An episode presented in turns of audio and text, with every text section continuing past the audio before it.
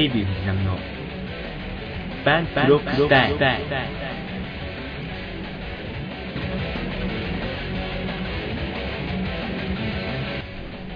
こんばんは、デイビー藤波です。今日は7月6日月曜日ということで、本日は7月前半の回を私、デイビー藤波がお送りいたします。えー、前回はね、一平さんがこちらのスタジオに来てくださいまして、えー、楽しく対談を行って収録をさせてもらったわけなんですけども、まあなかなか有意義なもので本当に、まあ我々は楽しめましたね。まあだけどあの、うん、1時間半も喋っといて、ちょっとその3分の1以上がちょっと、あの、切れていたというのは本当申し訳ないなと思いますし、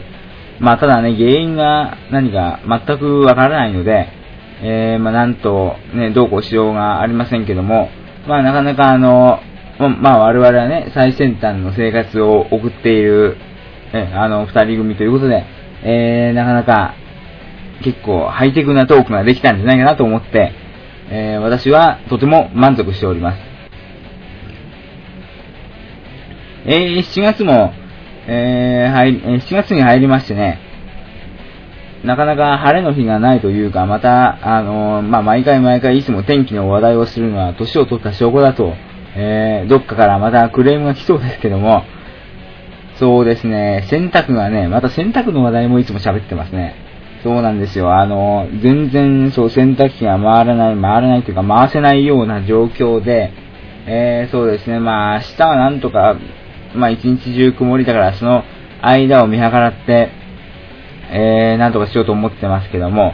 あ、そうだ。あのーそうですね。そう、天気とは全く関係ないんですけども、そう、今日ブログ、携帯からちょっと投稿させてもらったんですけども、まあ読んでくれた人は読んで、まあおそらくこのポッドキャストを聞いてくださってる人はもうおそらく読んでくださってると思うんですけども、朝、そう、駅に向かう途中というか、途中でもないな、駅に、いつも行く時間のちょい前ぐらいに、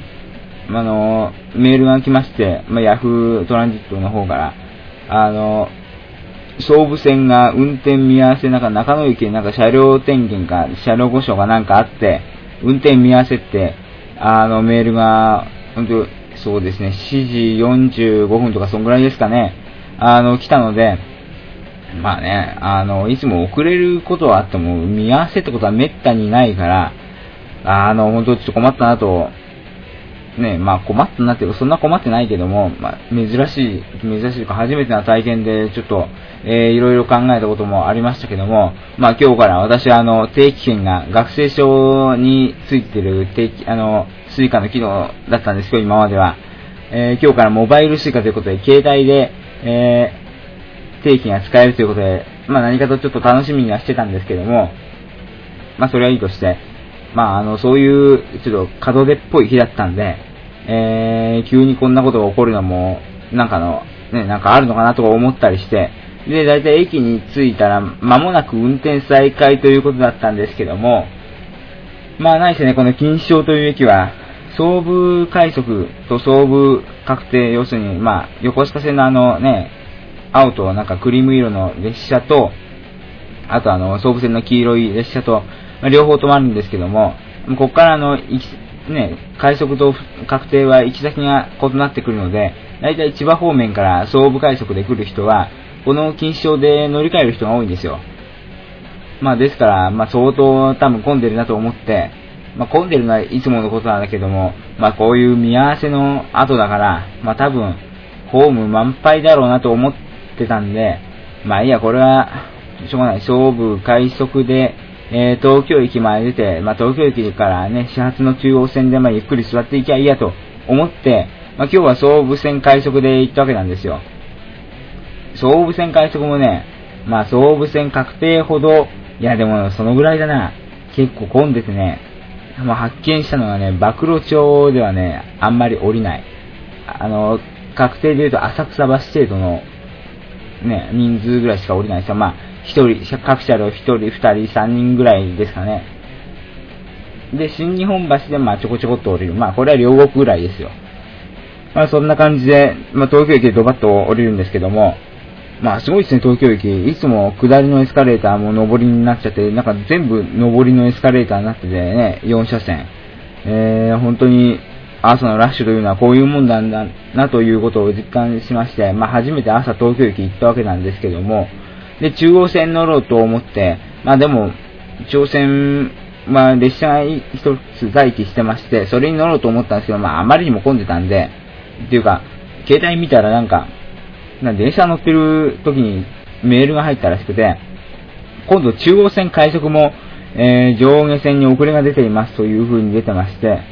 まあでも、まあ中央線混んでるし、まあ遅れるって言っても、まあどうせ始発だし、まあすぐ来るだろうと思って高をくってたわけなんですよ。で、一本見逃して、だから要するに隣の後発側のホームに私はいまして、えー、まあ大月行きの快速を待ってたわけなんですよ。そしたらちっとも来なくてね、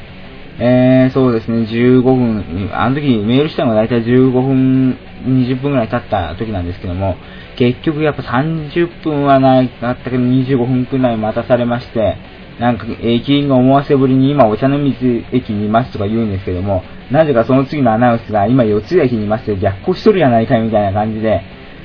で、なんか神田駅に今いますから、あと2分待ってくださいとか言ったらなんか、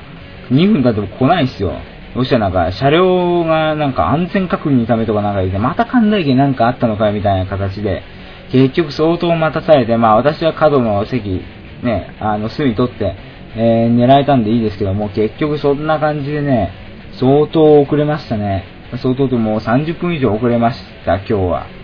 まあまさかこんなになるとは思いませんしね、まあもちろん遅延証明書をもらったので多分大丈夫かなと思ってますけども、まあ、月曜日の一元の授業というのは、私のあの、S 判定がかかった授業なんでね、あんまり実は今日遅れたくなかったんですけども、まあしょうがない。まあでも、ね、あの、まあいつも実力でなんとかやってるんで、あちょっと闇っぽく言いますけども、まあ実力でなんとか僕は取れてますんで、まあまあ、大丈夫でしょう。で、まあ一応言っておきます。で、今日ポッドキャストやったというのは、まあもう、ね、試験に入るから、まああんまりできなく、15日前にできる機会がないだろうなと思ったというのと、あともう一つ、ちょっと今日ブログに書きたいなと思ったことがあったので、えー、今日はそれを、そうですね、スパーキングニュースのコーナーでお話ししたいと思います。えー、では、このコーナーへ行きたいと思います。どうぞ。今週起こったニュースに注目。ニュースサイトのランキングから気になるニュースをピックアップしてお送りします。スパーキングニュース。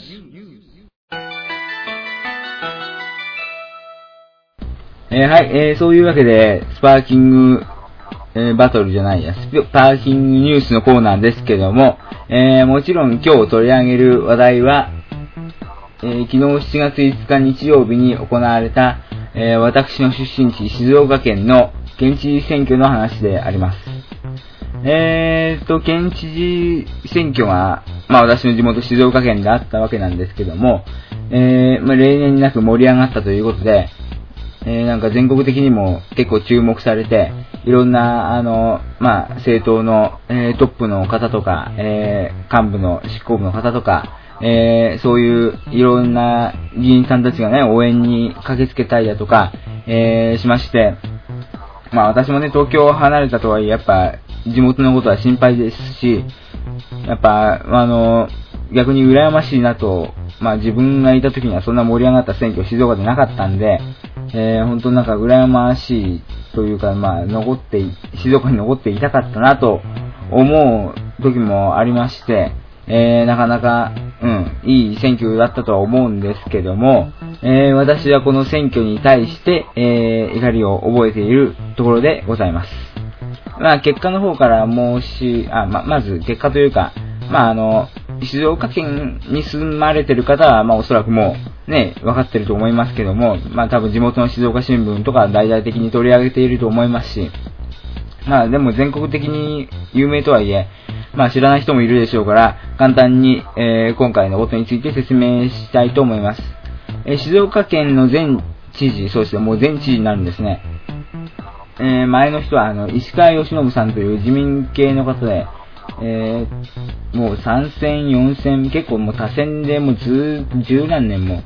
そうですね、十何年、多分そう十何年だと思うんですけども、まあ、私が物心ついた頃からそうですね、もう県知事という人はもう石川義信さんという方ってもう、ほとんどもう決まったようなもんですし、あの、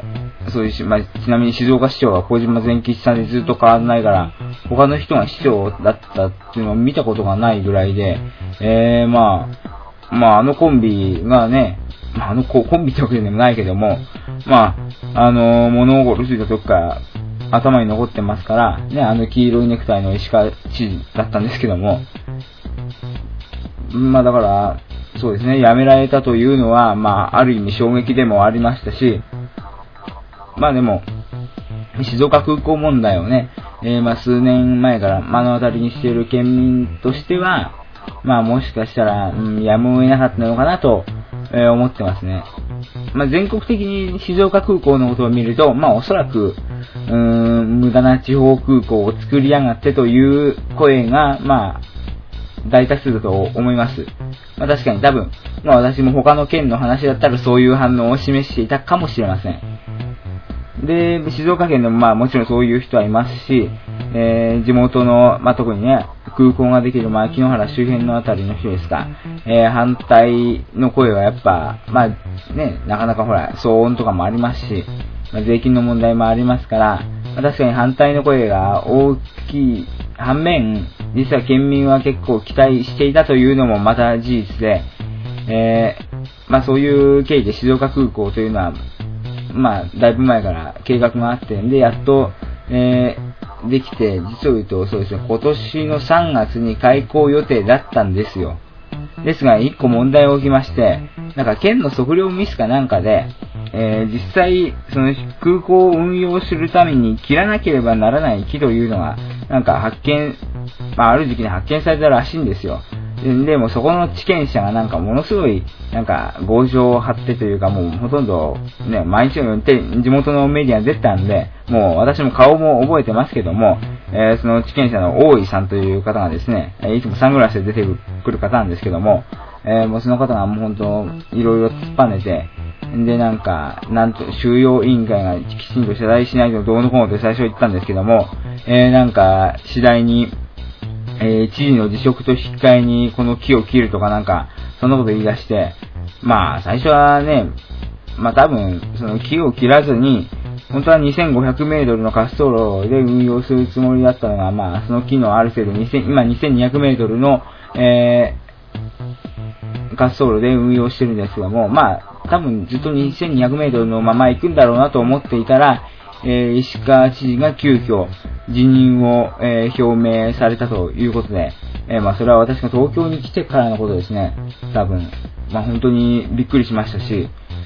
うん、まあ、そうですね。本当驚きましたね。知事選いつも、いつもというかこの前の知事選も確か石川さんともう、もう一人なんか共産党の人が出て、まあもちろん石川さん圧勝だったんですけども、まあ、そんな感じは、ま、民主党も争う姿勢がなかったので、えー、そうですね、まあ、石川知事が変わるというのは私にとっては衝撃でしたし、まさかこういう辞任という形でこの問題を解決するというのも、えー、まあ、驚きといえば驚きでした。で、えー、結局、この選挙になったわけで、えー、まあでも石川知事が辞任された理由というのは、まあ、おそらくそれだけじゃないと、まあ私は考えてるんですけどもね、えー、河川への批判というのはやっぱどうしてもありまして、で、まあいろいろ、あの、景気の悪化とかで、まあ県、静岡県というのは、えー、工業が、えー、非常に盛んで、まあ東海、東海工業地帯を、えー、地域というのになってるんですけども、特に県西部の浜松だとか岩田だとかあの辺はピアノの製造とか、あとホンダ、鈴木とかね、あのオートバイ、えー、自動車とか、えー、そういったものの生産が盛んで、まあ、当然私のいた静岡市でも、えー、工業はそれなりに盛んだったんですけども、えブラジル人とかね、よくそういう人たちを、外国人を、なんか、え、あの、よく雇っていて、で、そういう方々も失業されてんで、もちろん派遣の方々も切られて、えー、本当に県西部は特に、西部がね、そう、本当特にひどいんですよ。あの、今の、この雇用の悪化、景気の悪化というのは。まあだから、まあそういう批判が石川さんに来るというのも、まあ考えられていたんでしょうね。おそらく。まあですから、まあ、辞任はやむを得ないというか、まあ、どっちにしろ確か今年人気切れでしたから、うん、まあ、選挙で負けるよりもこういう形の方がいいのかもしれなかったですね。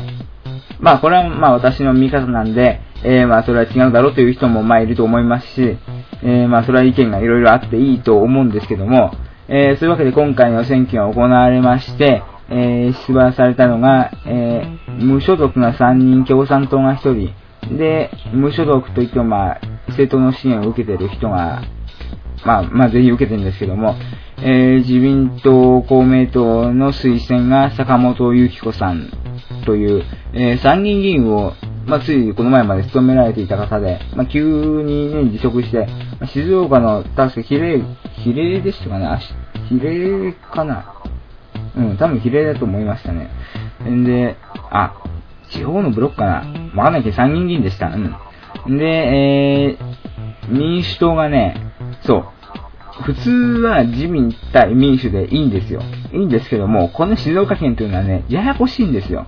どうもね、地元の静岡県連民主党のね、静岡県連と、その民主党本部側とはなんかね、結構、なんか分裂してるっていうかね、もともと昔からなんですけど、なんか意見がいろいろ違って民主党の議員も、あの、まあ、本部には好かれる、好かれるっていうか、あれだけども、県連の指示は受けないみたいな感じの人もいますし、本当は民主党員なんだけども、県連がす、のね、公認出してくれないからどうのこうのっていう人もいますし、ここいろいろややこしくて、ね、あの、本当は民主党は、雲野徹さんという方も、この前静岡市長選にね、出られて小島善吉さんと、えー、争って、まあ結構たくさん投票、ね、票はと取られた方なんですけども、えー、その方が出まして、でも、えー、静岡県連はこれに反対だったんですよ。で、今回当選した、えー、川勝さんという方が、えー、まあ、結局は民主党の推薦という形になって、えー、この川勝さんという方が、えー、静岡文化芸術大学という、まあ、あんまり知られてない無名の、無名のっちゃ申し訳ないけど、えー、私立大学の学長さんらしいんですよね。で、経済学者で。でもこの人なんか政府のなんかなんとか委員とかも務められたみたいで、全くの民主というわけでもないらしいんですよ。なんかどうも調べるところによれば。で、結局、運の徹さんは、民主のその推薦とか得られずに、えー、まあ、無所属という形で、まあ、普通に出馬したと。いうわけで、あ、で、川勝さんは社民党国民新党の推薦も得て、えー、出てるわけですよ。で、まあ、共産党はまあ、いつも通り、あの、コマだけ出してきますから、えー、平野貞義さんという、えー、方が、私はよく知らないですけども、えー、59歳の方ですね、この方は。あとみんなね、さあと3人はね、60歳なんですよ。ね、あのー、まあ、そのことは後から話しますけども、で、結果としては、えー、まあ、報道でもある通り、川勝さんの勝利ということで、まあでもこれもね、すごい接戦で、えー、川勝さんが72万8706票、で、えー、自民の坂本さんが、えー、71万3654票、で、えー、雲野徹さんが33万2952票、で、共産党の平野さんが、えー、6万5669票ということで、えー、まあ、事実上、坂本さん、川勝さんの一騎打ちと、えー、なったわけで、えー、結構接戦には見えるんですよ。まあもちろん保守王国、まあそんなに他の地方ほど保守王国ってわけでもないけど、まあ、まあ確かに保守系がちょっと優勢だというのはありますよ、静岡。どっちかといえばね。まあ東部の、東部じゃないの、東部かな、あれ。まあ、細野豪志とかね、あの辺の3人、あの、山本もなと不倫したあの、民主党の議員ですけども、若い、あの、人とかよくね、民主党でも当選してますけども、えー、ちなみにあの、昔、女性は産む機会という発言をされた柳沢白鸚元厚生労働大臣も静岡の出身で、えーと、なんだっけ、今、今は違って、今だかな、塩野谷龍さんという方が、えー、文部大臣たし、を務められてるんですよ、確か今。今だかな今だと思った。うちの静子出身ですけども。えーあんま興味ないんですけど。まあ、そういうわけで、えーまあ基本的に接戦だと見られてるんですけども、でも民主党は事実上分裂してるわけですよ。あの、だから県、県連側と思惑と、あの、県連側の思惑と、党本部の思惑と、まあ、結局、党本部は県連側に従って川勝さん推薦したんですけども、まあだから、はっきり言って、まあ民主系の票を出したら大体100万ぐらいですよ。105万ですね。あ、もう106万か。106万対71で、まあ、そうですね、民主系の方が優勢だったということなんですけども、えー、川勝さんという人は実はあんまり、なんか今軽井沢になんか住んでたみたいで、なんかあんま静岡とゆかりがないんじゃないかという、こあのそういう、ちまさにはそう言われてますけども、えーまあこういう結果だったんですよ。で、別にまあ私は誰を支援するわけでもないですし、まあはっきり言って、あの、この自民でも、この坂本さんという、ね、女性の方ですけども、まあ、あの、本当まあ、失礼な方やね。あの、せっかく井ノ口邦子さんという、あの、昔、えー、なんだっかな。そう、大臣だから務められた、小泉内閣の時に、えー、務められた青いドレスが、えー、印象的だった方がいるんですけども、今も議員さんやってる、議員さんですけども、えーせっかく応援に駆けつけてくださったのに、私にはあの程度の議員しか応援に来ないとか、えーメディアに言ってるぐらいですから、まあ本当だからね、あいろいろ物事物事はよくわかってない失礼な、えー議員さんなんですけども、まあそういうわけで、で、で、私はこの結果については別に何か言おうとかそういうつもりはないんですよ。ただね、ほんと静岡県民、まあまだ一応住民票は私静岡県ですけども、ほんと静岡県民は全国に恥をさらしましたね。本当にこれは、あの、怒りというか、本当なんていうんですか、なんか、あの、悔しいですよ。本当に。情けない。静岡県民は。本当に。何が情けないか。今回、えー、坂本さん、川勝さん、宇野さん、この3人は60歳。で、えー平野さんという共産党の方は59歳。もう、還暦ですよ。まあ、荒勘ですよ。あの、なんかね、あの、ちゃんちゃんこレースと私は、えー先月から言っておりましたけども、本当老人クラブの会長選挙です、これは。はっきり言って。年寄りだけが出たから怒ったと、怒るというわけではなくて、なんていうのかな、その、今、日本各地でいろいろな人が立ち上がって行動しようとしてるじゃないですか。えあの、この前の、えー千葉市長選挙でもね、31歳の方が、えーあんまね、別に、そういう政治にあんま関係なかった、関係なかったって言っちゃ悪いけど、あの、しがらみとかそういうのはな、全然ないような状態の人でも、えー千葉市民からね、そういう人が出て、え千葉市は31歳のフレッシュな市長が誕生したわけでありますし、えー小泉さんの地元横須賀市でも33歳の市長が当選したわけであります。で、えー鹿児島の阿久根市というところではですね、あの、ブログ市長という、えーまあ、市長がおりまして、えーブログを通じて、あの、その市議の、なんか、あの、誰を辞めさせたらいいだかなんだかって投票をさせたかなんだかで、えー、市議の、あの、議会に怒りを買ってしまいまして、で、まあ、事実上、まあ、市長が辞職して、なんか、また出直し選挙ということで、でもまた、阿久根市民は、その、ブログ市長にやってくれというふうに、えーと、そういう投票行動を示したわけなんですよ。で、えー、まあ、メディアでもね、いろいろ言われる通り、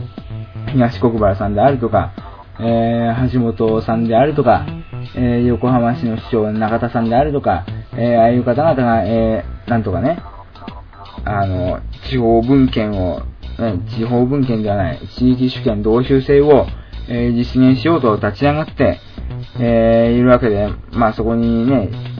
まあ、市浜松市の鈴木康友さんも確か、名を継がれてだかなんだか出てましたけども、まあ、そうやって全国各地でいろいろなね、市長さんが立ち上がろうとしてるんですよ。市長さんが立ち上がろうとしてますし、選挙にそういう県民のね、あまりそういう、あんま政治に関係なかった方が出て、なんとか変えなきゃなんないと思って一生懸命やってるわけですよ。民主党の政権交代がうさんくさいってのもありますけども、まあ、政権交代よりも、まあ、世代交代というかもう、ね、あの、市民革命と言いましょうか。そういう行動が全国で起こってる中で、このなんか、ね、老人クラブの会長選挙。本当に情けないですよ。別にこの川勝さんだって出たくて出たわけじゃないですからね。まあ民主党に言われて仕方なく出てるわけですから。で、この坂本さんだって別に自民党でいないから、しょうがない参議院に辞めて出てるわけですから。いや、歩きにない奴が出てる。それで、ね、こんな変な、変なっちゃ悪いけど、なんか全国的に注目されてなんかいい気になって、で、こんな、ね、あの、大したことないレースして、えー、決めてるわけですよ。で、まあ、あの、結構重要な選挙になったんで、日程的に重要になってしまったんで、たまたま注目されたわけであって、こんなもん全然注目に値しない選挙なんですよ。本当静岡市民誰か変えようとする気はないんですか？って言うと、お前はどうなんだって言われると思いますから、まあ、言っときますけど私はまだ有権者ないから、あの、意見を言うことしかできないけども、本当にこの状況が、例えば5年後であるとか、まあ5年後じゃ困るけど、あの、まあ、今18だから、7年後か7年後であるとか、えー、5足すということで、12、12年後であるとか、えー、まあ、そのぐらいまでね、このようななんか、ね、市民が立ち上がろうとしないこんな状況が続くようであるならば、まあ私もね、あのー、選挙に出るとかそういうことを言うつもりはないですけども、まあ、叱るべきタイミングで、まあ、叱るべき名誉ある決断をしなければならないと思ってますよ。うん。どどういう形になるかわかりませんけども、このままでは本当地元静岡がもうどんどんどんどん没落してて、もう全国から見て本当にあの、遅れてるというか、もしこのまま同州制やったら明らかに静岡どんどんもう、えもうね、あの、格差が出て本当ダメになっていきますよ。本当にこのままじゃ。た、確かに産業は発展してますよ。だからその、で、税収も、まあそこそこ、まあ悪くはないですよ。はっきり言って。で、えー、まあ人口も結構ありますし、それなりにいいものは持ってるんですよ。ただ政治がこんな状況で、一体どうするんですか？ねえ。あの、なんて言うんでしょうか。その、やっぱ誰かが立ち上がって変えなかったら、あの、ね、地域は変わらないんですよ。それをなんか、うん、どっかね、あの、市民団体でもね、あの、作って、まあ、作ってる方いらっしゃると思いますけども、で、それでなんか候補者立てて、なんか、ね、あのや、やろうとか、なんか世代交代しようだとか、なんかそういうような意気込みを静岡県民はなぜ持たないのかという、うーん、ことは本当に遺憾に思いますし、まあでも、うん、出るとは思ってなかったと言われれば、まあ出るとは思ってないですけどね。出たらびっくりしますよ。あってまあ自分のことを言うのもなんですけども、まあ私がね、あの、いろいろまあこれは高校の話ですけども、一応、高校といっても、そこら辺の高校じゃないですよ。私がいた学校というのは。一応静岡県の、あの、中心にある、まあ、あの、まあ、成績が1位というわけじゃないですよ。まあ多分成績だったら浜松北の方が上ですから。まあでも、静岡県の県庁所在地の名前がそのままつく、静岡県を代表する高校で、まあ、ある意味、ね、あの、静岡県の縮図というか、で、まあ、静岡県にその、えー、いろいろ、ね、あの、その、OB とかの力も強いですから、まあ、そういうところのね、学校にいたわけなんですけども、そこで私、あの、ね、自治会長という、まあ、他の学校といえば生徒会長ですね、そこに出馬させてもらった時でも、やっぱそういうような反応で、何か変えなきゃいけないというメッセージを発しても、それに対する応答がないばかりか、それを潰そうとしてくるんですよ。この静岡県民というのは。なんかあの、ね、変えようとしてる人を一生懸命応援しようだとか、自分も手伝おうだとか、あの、そういう風潮があればいいんですけども、出る杭をね、徹底的に潰すというか、なんか、なんかね、新しい新規参入するものを、えー、受け入れないというか、本当そういうような、保守というよりもなんか陰湿な、あの、閉鎖的な環境なんですよね。あの、静岡県というところが。あまり、まあだから、静岡からスターが生まれないっていうのは、そういうことだと思いますよ。誰か静岡でスターいらっしゃいますかねだからそんな全国的に有名になったスターというのは。実は全国比で考えると、圧倒的に少ないんじゃないかなと、まあ、思いますね。まあ、いろいろいらっしゃいます。まあ、別に頑張ってないというわけでもないですし、まあもちろん、その中でもね、名前を挙げようとして頑張ってる人もいますから、まあね、いろいろ、あのー、いらっしゃいますけど、でも大スターが出ない、っていうか、大スターを出さない風土、風潮なんですよ。静岡というところは。まあ好きだから、ね、静岡は俺好きだから、あえて言わせてもらうけども、俺はそういうところが嫌い。静岡の。なんかもうちょっと、えー、改革をしようだとか、改革をするものを応援しようだとか、そういうようにしていかなかったら静岡はいずれ滅びますよ。本当に。あの、何回も何回も話を蒸し返すようで申し訳ないけども、あの時のあの、124期生みたいな奴らが、静岡県民に溢れたら、静岡絶対もう、あの、終わりますよ。本当に。もう、あれですね、全部国の言いなりで、えー、霞が関の言いなりで、ね、霞が関の論理で、えー、もう全部お任せで動いていくんじゃないんですかね、静岡県というところは。このままだと。だから、まあ、まあだからね、あの、俺が出るとかそういう安易なことは言いません。言いませんけども、もし仮に、仮にですよ、仮にそうなった場合、まあ私今のまま突っ込んでったら、明らかに潰されます。とか、潰しにかかる奴らが大勢いるし、えー、ちっとも支援されません。だから、もし、変えたいと思って、まあ私じゃなくても私みたいな人を出して、静岡を本当に、まあ、ね、あの、日本でもね、有数の静岡県って、羨ましいって言われるぐらいの、ね、あの、県を作りたいのであるならば、そういう人を受け入れる、または応援する風潮を、もうこれから10年ぐらいで作っておいてください。それは、あの、そうでなかったら、誰を呼んできてもダメですよ。多分、あの、東国原さんを呼んできても静岡県民は支援しないでしょうね。本当に。うん。うん、まあ、だから、そうですね。本当になんか、その、なんか、本当なんか、あんま、論理的でなくて、あの、申し訳ないけども、悔しいですよ。本当に。悔しいですし、情けないと思いますよ。県の静岡県に席を置いていた、とまあ、今も席を置いてるけども、えー、18年間育ってもらった県で大好きだけども、本当に情けない。このままでいいと思ってるんですか、皆さん。まあ、静岡県じゃない皆さんも聞いてるから、まあ、そのまあ、その人たちもまあ一応自分のことだと思って聞いてください。本当に情けないです。本当に改革しようとしてる人が潰されるっていうのは、なんか、何ですかね。まあ私が潰されるという、とか、私はそれを身をもって経験したから、まあ、うん、あのままじゃ変わらないだろうなということは当時から思ってましたけども、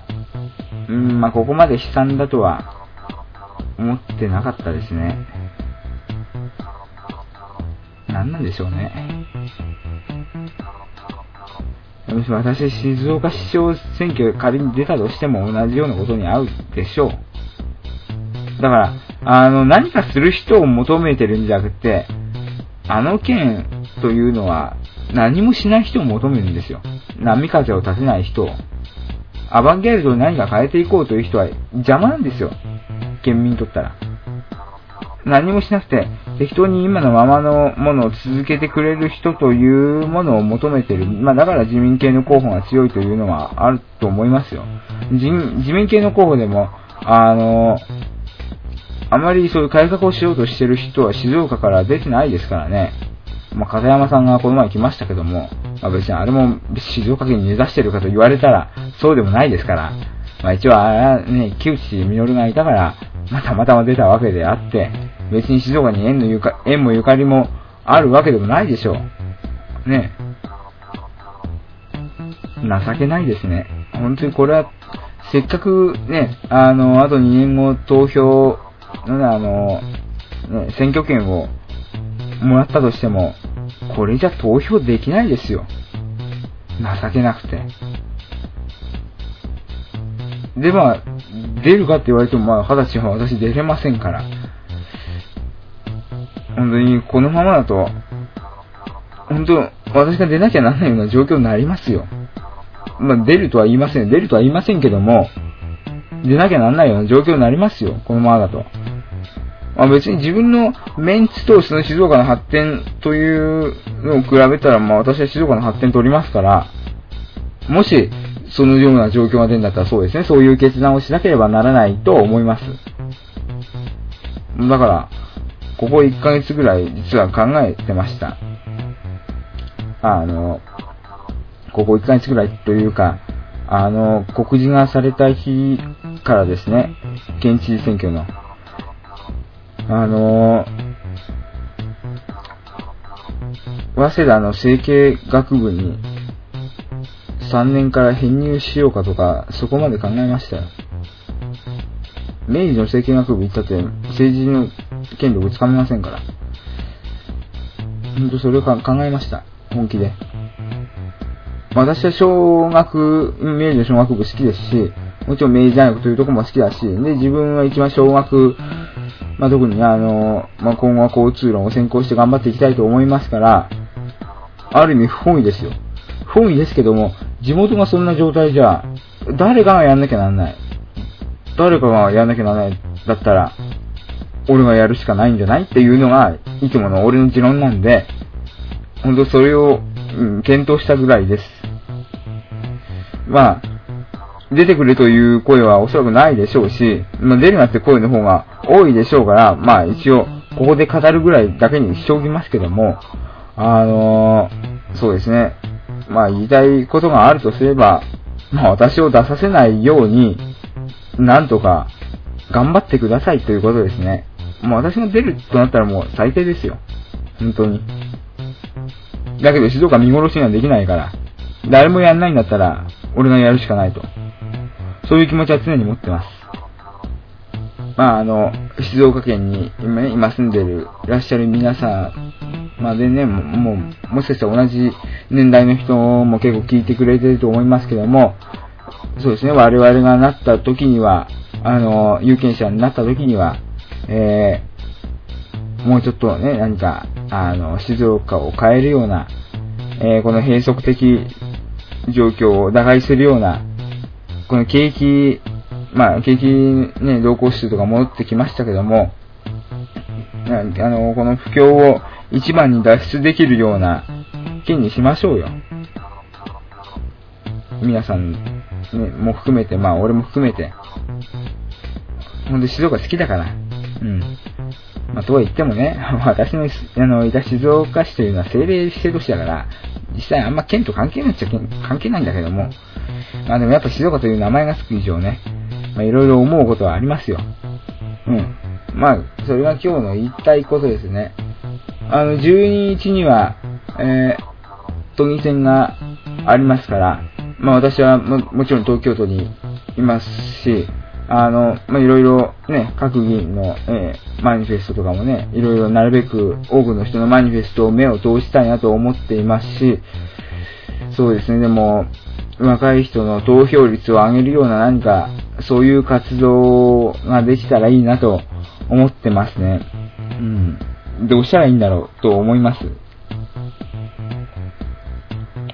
自民か、いい、自民がいいか民主がいいかという、そういう問題以前にね、もうちょっと市民のその、意識を高めていかなかったらやっぱりダメだと思うんですよ。別に、ね、そんなに、まあ、あの、そんなに民主党別に嫌ってるわけじゃないし、そんなに自民党が好きなわけでもないし、あの、ある意味、そういう意味では無党派層かもしれません。もしかするとね、無党派層というより、私は政党よりも候補、その、その人自身を見てるんです。その人がどうかなんですよ。私の基準は。仮にね、極端なこと言えば、仮に共産党だったとしても、その人が。その人は本当に、あの、私の考えていることと近くて、本当に国を変えようと一生懸命やろうとしてるんだったら、私は一票を投じるかもしれません。その人にね。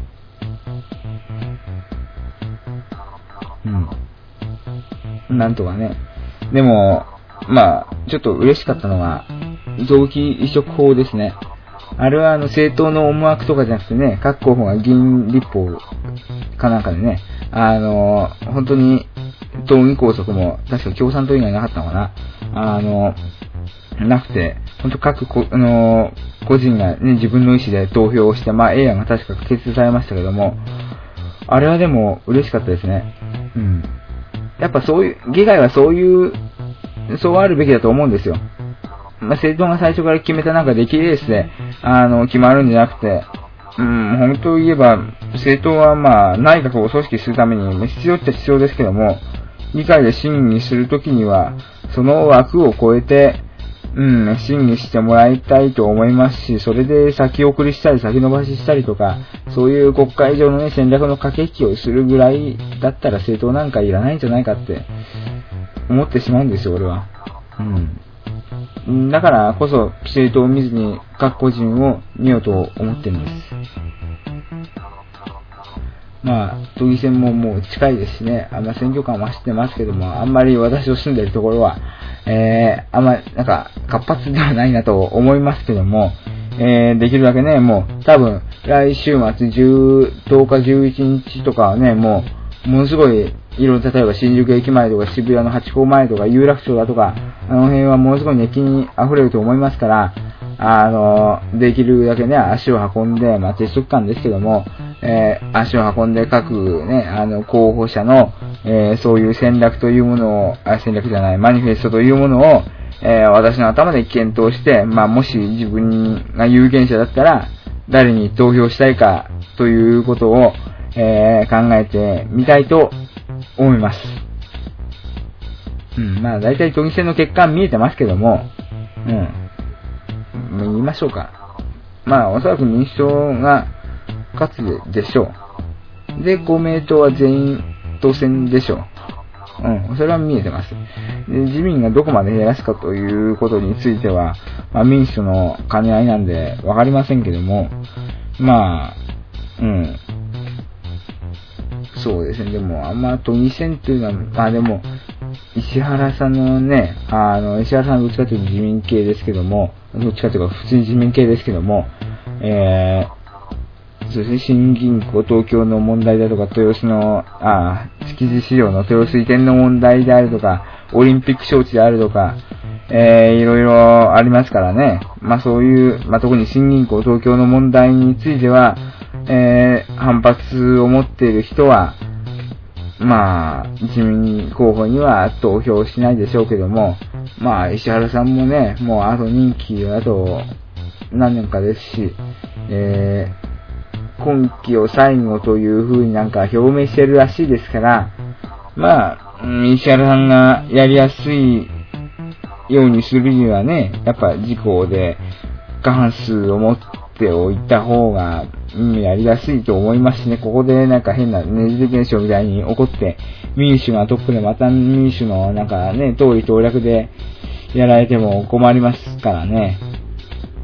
なんとも言えませんけども、まあ自民党も結構公明党代理のところありますから、そうですね、だって多分自民単独だったらもうボロボロでしょうね。公明党がなんとか、あの、支援してくれるから成り立つわけであって、もし仮に公明党が民主党と組むとか言い出したら、まあ自民党はもう、その日に終わりでしょうね。まあそれだけ、あの党というのはキャスティングボードを握ってるんですよ。だから、まあ私は注目しているのは、その第1党がどこになるかというよりも、どこがキャスティングモードに似てるかという問題なんですよ。一番の権力じゃないですか、それが。第1党になるのも権力だとは思いますけども、それだけででも、それだ単独過半数ということでない限りは、やっぱ、他党の協力が必要ですから、うん、そういう時にある程度の数を持ってる第3局というのは魅力的だと思いますね。うん。まあだからその、だから第3局の第3党の政策がどうであるかが非常に重要なんですよ。まあその辺も、えー、これからね、まあ1週間切りましたけども、えー、そのあたりで、ね、私もこれから東京多分長く住むと思うんで、えー、いろいろ見させていただきたいなとは思います。税収が多い、えー、地域だからこそ、あの、税金の使い方をうまく工夫すればね、あの、他の地域よりも、えー、大きな効果が得られるんですから、せっかくのこの税収がね、高いというのは、やっぱ、活かしてほしいと思うんですよ。まあ、だからこそ、東京には期待してるんです。まあ、本当に、えー、頑張っていただきたいなと思います。で、えーとね、まあ、ここ、ここじゃないわ。もうこの、ね、数ヶ月以内に間違いなくね、あの衆議院のね、あの総選挙が、えー、あるというのは、まあ、解散をする、しないに関わらず、いつ解散するかしないにかかに関わらず、まあ、それは、まあ、総選挙があることは事実ですよ。で、私もね、まあ、いろいろこうやってポッドキャストで喋ってますけども、せっかくだから今回は、まあ、面白い選挙になりそうだから、できれば生で実況というか、まあ、テレビの速報を見ながらですけども、ちょっと解説というかコメントをしてみたいなという思いがありまして、せっかくだから、なんかそういう、てか、昔、FQT 時代にあの作ろうと思って、まあ、実はやってないラジオの配信ブログというのを昔作ったことあるんですけども、そのインターネットラジオの。そこでなんとかやってみたいなと思って今調整中ですけども、まあ、皆さんが興味ないと言われれば、まあ、私が一人で喋ってるの虚しいですからね、ポッドキャストと違って、後に残んないから。まあ、まあ、もしね、あの、そういうような、ね、興味があるという声が、まあ、数人でもね、あの、まあ、もしそういう言ってくださる方がいれば、えー、やろうかなと、えー、検討しているところでありますので、えー、ご意見をお寄せいただけるとありがたいと思います。まあいろいろちょっと暗い話題というかなんか、暗い話題でもないな。これが明るい話題だけども、ちょっと、なんか、うん、嘆いてみた。嘆いてみたっていうのもおかしいな。あの、そうですね。あの、もう一度頑張ってほしいなというふうな、えー、期待を込めて言ってるわけであります。まあでもね、私はね、政治にかかんない方がいいんですよ。かかんない方がいいっていうか、あまあ、かかるけど、かかるけど政治家にはならない方がいいと思ってますよ。うん、性格上。だから、だから商業っていうか、その産業界の立場から、どうにかしてアプローチしたいなと思いまして、まあ、あの、恥を忍ぶことなく、えー、本当ね、現実を何も考えず、まあ、最終的に何を目指したいかと言われたら、まあ、間違いなく、日本経団連の会長ですね。今、三田さんがやってますけども、経団連の会長になりたいと思ってますよ。うん。まあ、経済同友会、うん、まあ、あんまり興味ないな。まあ、興味ないこともないけども、やっぱ経団連の会長になって、やっぱ政治に対してそれなりの影響力を持ちたいなと思いますよ。うん。だって、政治家になるよりもその方が、絶対ね、あの、影響力あるでしょ。まあ、経団連の要求飲まないと、税収にも響きますからね。まあ、その辺はいろいろあるとしても、まあ、そこまで上り詰められるかどうかは別として、なんとかしてこの国を、なんとかいい国にしたいなという思いはやっぱり強くあるんですよ。まあ、他の人よりも人一倍あるんですよ。まあ、ナショナリズムが、あの、なんか最近すごい出てきたというか、まあ、せっかく生まれ育った国ですから、やっぱ、うーん、なんか、ね、住んでる人みんなが満足できたらいいなという思いはありますし、えー、安易な方法でそれを実現するんじゃなくて、やっぱ真に、あの、そうですね、長く続いていく、まあ、ビジョナリーカンパニーという、まあ、会社経営に関する本がありますけども、まあ、熱い本ですけども、まあ、それで言うならば、まあ、第4水準の企業じゃなくて、第5水準の機能、要するに、あそのカリスマが去った後でも、その水準を保っていけるような、えー、そういうような、まあ、企業じゃないけども、まあ、国になんとかしたいなと思ってますから、そのために、どういうアプローチをしたらいいのかなということをすごい悩んでます。政治家になるのがいいのか、産業界から圧力をかけた方がいいのか、はたまた、あの、ジャーナリスト的なことをして、あの、メディアとかで発言をしていく方がいいのか、本当にいろんな手段があると思うんですけども、どういう手段が一番自分にとって合っているか、また一番有効に機能するかということを、えー、日々悩んでいますね。どうしたらいいんでしょうかわかりませんけども。まあでも自分がその最善だと、えー、思える方向で進んでいきたいとは思いますね。うん。だから、あの、皆さんもね、あの、自分は政治知らないから発言できないとかじゃなくて、政治なんてそんな別にね、高度な知識を身につけてないと発言できないということはないんですよ。というのは、人が、あの、複数人、要するに2人以上いれば、そこで政治を発生するんですから。まあ、要するに分かる人だったら、あの、どっか例えば誰か遊びに行くって言った時も、えー、いつにする、どこにするっていうのは、やっぱ誰かリーダーシップ持って決めるということは、まあそこはもう小さな政治ですから、それが規模が大きくなって、いろいろ経済的な問題、防衛的な問題、外交的な問題とかいろいろ複雑に絡み合ってるから分かりにくいだけで、話は単純なんですよ、本当は。で、人と人との話ですから、だから、知識がないと全くわからないとかそういうことはないんですよ。まあ、もちろん、その知識が必要ですよ。でもその知識とか論、あの、理論が必要というのは、その自分の主張をなんとか、あの、理論武装して相手に納得させたいから知識、理論が必要なわけであって、決断そのものは、知識、理論というよりも、やっぱり自分が今まで生きていた中で感じたことで、決断はできると思うんですよ。裁判員制だと同じですよ。法律的知識がないと判断できないというのは、まあもちろん、あの、そういう局面もないとは言えません。ただ、あの、裁判員制度に求められているというのは、そういう法律的知識を度外視した判断なんですよ。その人間として、あなたはどう感じますかという、その意見なんですよ。で、その意見を、なんとか、えー、いろんな人に分かってもらいたい。でも、嬉しいと言っても、人によってその嬉しいという感情の感じ方は違いますし、例えば、美味しいって言っても、甘くて美味しいのか、酸っぱくて美味しいのか、辛くて美味しいのか、しょっぱくて美味しいのかというのは、人によっていろんな判断が、ね、違いますから、それを、そのなんか感情を相手に伝えるには、理屈が必要なんですよ。で、その理屈というなんか、そのツールツールが法律という知識なだけであって、法律という知識がないから何もできないということはないですよ。まず、最初は判断なんですよ、自分の。いいか悪いか。で、いいんだったらなぜいいのか、なぜ悪いのか、そこは法律なんですよ。でも、裁判員にはそのなぜというのは求められていない。そう、あの、いいか悪いかの判断をしてくれという単純な話なんですよ。まあもちろんそれで人の人生を左右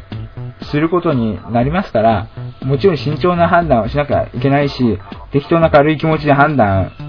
することはあの、許されないと思います。だけど、でも、誰かが、やっぱ立ち上がらないと、変わっていきません、何も。菅谷さんみたいな人を増やさないためには、やっぱり裁判員が、きちんと、えー、その、ね、被告と言われている人を見て、そのその人がもし無罪であるんだったら、それを救い出そうと、一生懸命考えないと。裁判官とかね、職業ですから、いろんなもう、さばい、あの、事件さばいてるから、感覚がやっぱ薄れてる部分はあると思うんですよ。プロとは言っても。まあ、プロであるから経験が邪魔をして失うものというのは結構あると思うんです。だからやっぱ裁判員が国民一人として、あの、有罪ならばもうその、処罰しなきゃなんないし、無罪な人だったら助け出さなきゃなんないし、それやっぱ国民がやっぱ一人一人が責任を持って判断すべきだと思うんです。それからやっぱ逃げていたら何も変わりませんから、自分さえ良ければいいという時代ではないですからね、もう。一応個人主義とはいえ、結果はやっぱり、あの、ね、その、公共の福祉を高めると言いましょうか。そういうことにつながってくるわけですから、平和を叫んでいて平和が実現しないということもありますけども、やっぱりあの、平和にしたいんだったら、それなりの行動を取るべきだと思います。幸せになりたいんだったら、やっぱ自分の身近な人、周りの人から幸せにしていくべきだと思います。何も行動しないで変わるなんてそんな甘い世の中じゃないですよ。ということを今日伝えたかったわけですね。えー、なんかね、結構長くなりましたけども、まあこれでいろいろ時間は埋まったかな。そうですね、だいたい40何分喋ってますから、もう50分近いからそう、だいたい多分これやったら1時間ぐらいですね。まあ本当に聞いてくださっている方は本当ありがとうございますと言いたいと同時に、やっぱり、うん、いろいろ、ね、あの、自分なりの主張をまとめてもらいたいものだと思います。えー、では、スパーキングニュースのコーナーは以上で終わります。はい、えー、エンディングの時間となりました。えー、今日はちょっと短めですけども、まあ短めと言っても、まあ普通のね、あの、一般のポッドキャストよりは多分長いと思いますし、えー、そこそこ充実した内容だと思いましたので、えー、それなりに満足していただけたのではないかなと、えー、考えています。えー、ブログの方ですけども、最近は結構ね、あの、ここ2、3日で頻繁に、えー、更新しておりまして、えー、まあ、アクセス数も、え比較的好調で、まあ私もいろいろ書くことがありますのでね、まあやっぱでも、夢を持つっていいですね。うん、いいですねって、まあそれはいいことに決まってんだけども、やっぱなんか、いろいろ意識しますよね。うん。まあ、あの、そういう都市開発、まあ俺都市開発しようと思って、あの、いろいろ目指してますけども、そうするとやっぱいろんなとこに目が行くなと思って、あの、スーパーとか入ってもね、あの、どういうところが工夫されているかとか、どういうところが顧客を引きつける要因になっているかとか、どこを改善したらいいかだとか、やっぱそういうことを考えながら買い物するようになりましたね。まあ、そういう風に見ていくと、だんだん情報もストックされてきて、あの、うん、なんか、夢に少しずつでも近づけるんじゃないかなという風には考えています。仮に、あの、三井不動産に就職できなかったとしても、まあもちろんするように全力を注ぎます、注ぎますけども、仮にできなかったとしても、あの、そうしてきたことは無駄にはならないんじゃないかなと、まあ私は信じてますよ。うん。まあ早稲田が目指したことが無駄じゃなかったように、あの、やっぱ、なんか目標を持って、なんか目指すということは、まあ必ずそれが直接役に立つかどうかはわかりませんけど、どっかできっと役に立ってくれるんじゃないかなと思ってます。以前ね、あの、しんすけさんが、松新という番組で言って、あ語っておられましたけども、まあ、その夢を目指すという、というか、その能力を身につけたいと思ったら、強く念じることだと言ってましたね。あの人は、あの、寿司屋になりたいと、なんか小さいこと考えてたらしくて、で、強く念じているといろんな情報が入ってきて、で、なんかいつの日か、魚がさばけるようになっていたそうです。なんか、あの、誰にも習っていないのに。で、料亭の人に聞いたら、合ってますよって言われて、ね、あの、魚をさばけるようになるかどうかね、あの、まあ、しんすけさんの才能っていうのもあるでしょうけども、もちろんあの人器用ですから、まあだけどなんかやっぱ意識すると、それに近づいていけるんじゃないかなというのは、うん、日々感じてますね。まあ、その、ね、まあ、あの、前、前日じゃないわ、前日だ。あの、昨日書いた、そのビジネス実務法務検定のこともそうですけども、まあもちろんあの、勉強は全部、全範囲完了しなかったとはいえ、まあおそらくいろいろな法律の本を読んで法律的に物事を考えようとしているうちに身についた部分っていうのもおそらくあると思います。今日、あのまあいろいろ、あの、学校の本や、のね、本を見て、見て、あのまあ今後いろんな資格取っていくにあたって民法が大事になっていくので、民法の本をあの読もうと思って、入門、まあもちろん俺法学部じゃないから、小学部だから、また公立に対して素人だから入門編の本を読んだんですけども、結構なんか分かってる内容ばっかなんですよ。まあそれはビジネス実務法務検でやったからってのもありますけども、でも多分法律的な見方で、うん、生きているか、あの、いるからそういう風な、ね、あの、知識が身についたんじゃないかなと思ってます。まあだからやっぱ、ね、漠然とそういう、例えば、ね、まあ、サークル、まあ、サークルもね、いいサークルもそういう真面目なサークルもありますし、ただ飲んでるだけのサークルもありますから、一概には言いませんけども、とかね、あの、まあ、あの、そうですね、えー、まあ、アルバイト、まあ、アルバイトもね、今いろいろありますけども、まあ、恋愛する人もいるでしょうし、まあ、いろいろ大学生活には楽しい要素がいろいろあると思いますけども、やっぱあの、もちろん、それぞれメリット、デメリットあると思います。まあ、でも、共通して言えることは、ぼーっとして漫然と生きたらダメですね。やっぱなんか目的を持って、例えばサークルやるにしても、そのサークルでどういう能力を身につけようだとか、あと、その、ね、あの、恋愛するにしても、ただその子が好きだから、ね、その子が可愛いから付き合うとかね、あの、そういう体を求めて付き合うとかそういうことではなくて、例えばその人間を通してその、ね、例えば相手の人の心理というものを深く追求してみるようなことを考えてみるだとか、ね、で、バイトをするにしてもなんかね、えー、その営業とかね、そういう社会人のルールを学ぶために、えー、ちょっと深くいろいろな人を観察してみようだとか、そういうふうに目的意識を持ったらいろいろなことがプラスにつながっていくんじゃないかなと思いますね。やっぱ感覚だけで生きたらダメですよ。うん、あの、非常に、ちょっと感覚だけで生きてる人を、実は、うん、ちょっとその、そういう人が、まあ私の周りにいるので、ちょっとその人に対していろいろ物を申したいなということは、うん、考えてるんですけども、まあ申せる機会が、まああるかどうかわかりませんが、あの、まあ人のことを言う前に自分のことをやれという、うん、ご意見ももちろん承知してますけども、まあなるべくね、私の周りの人には、えー、成功していただきたいと思ってますので、まあ、私は感覚だけで、その場のフィーリングだけで生きるのは、どうかと思いますけどね。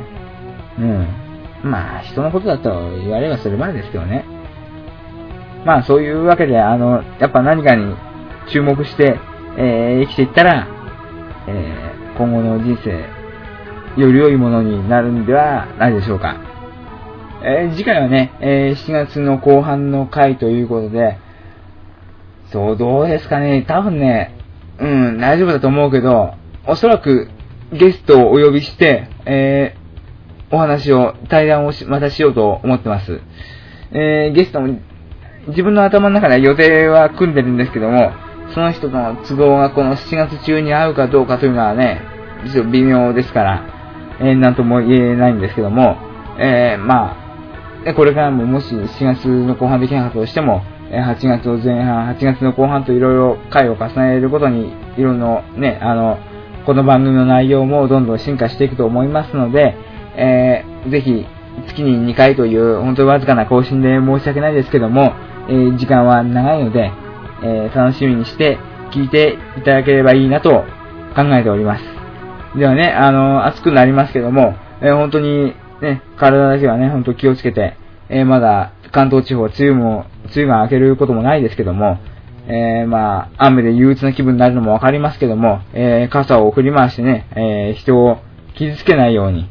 え今日そういうニュースありましたけども、新宿歌舞伎町でね、あの、物騒ですけども、えまあ皆さんもいろいろ心身の健康を、え保つ方法を考えて、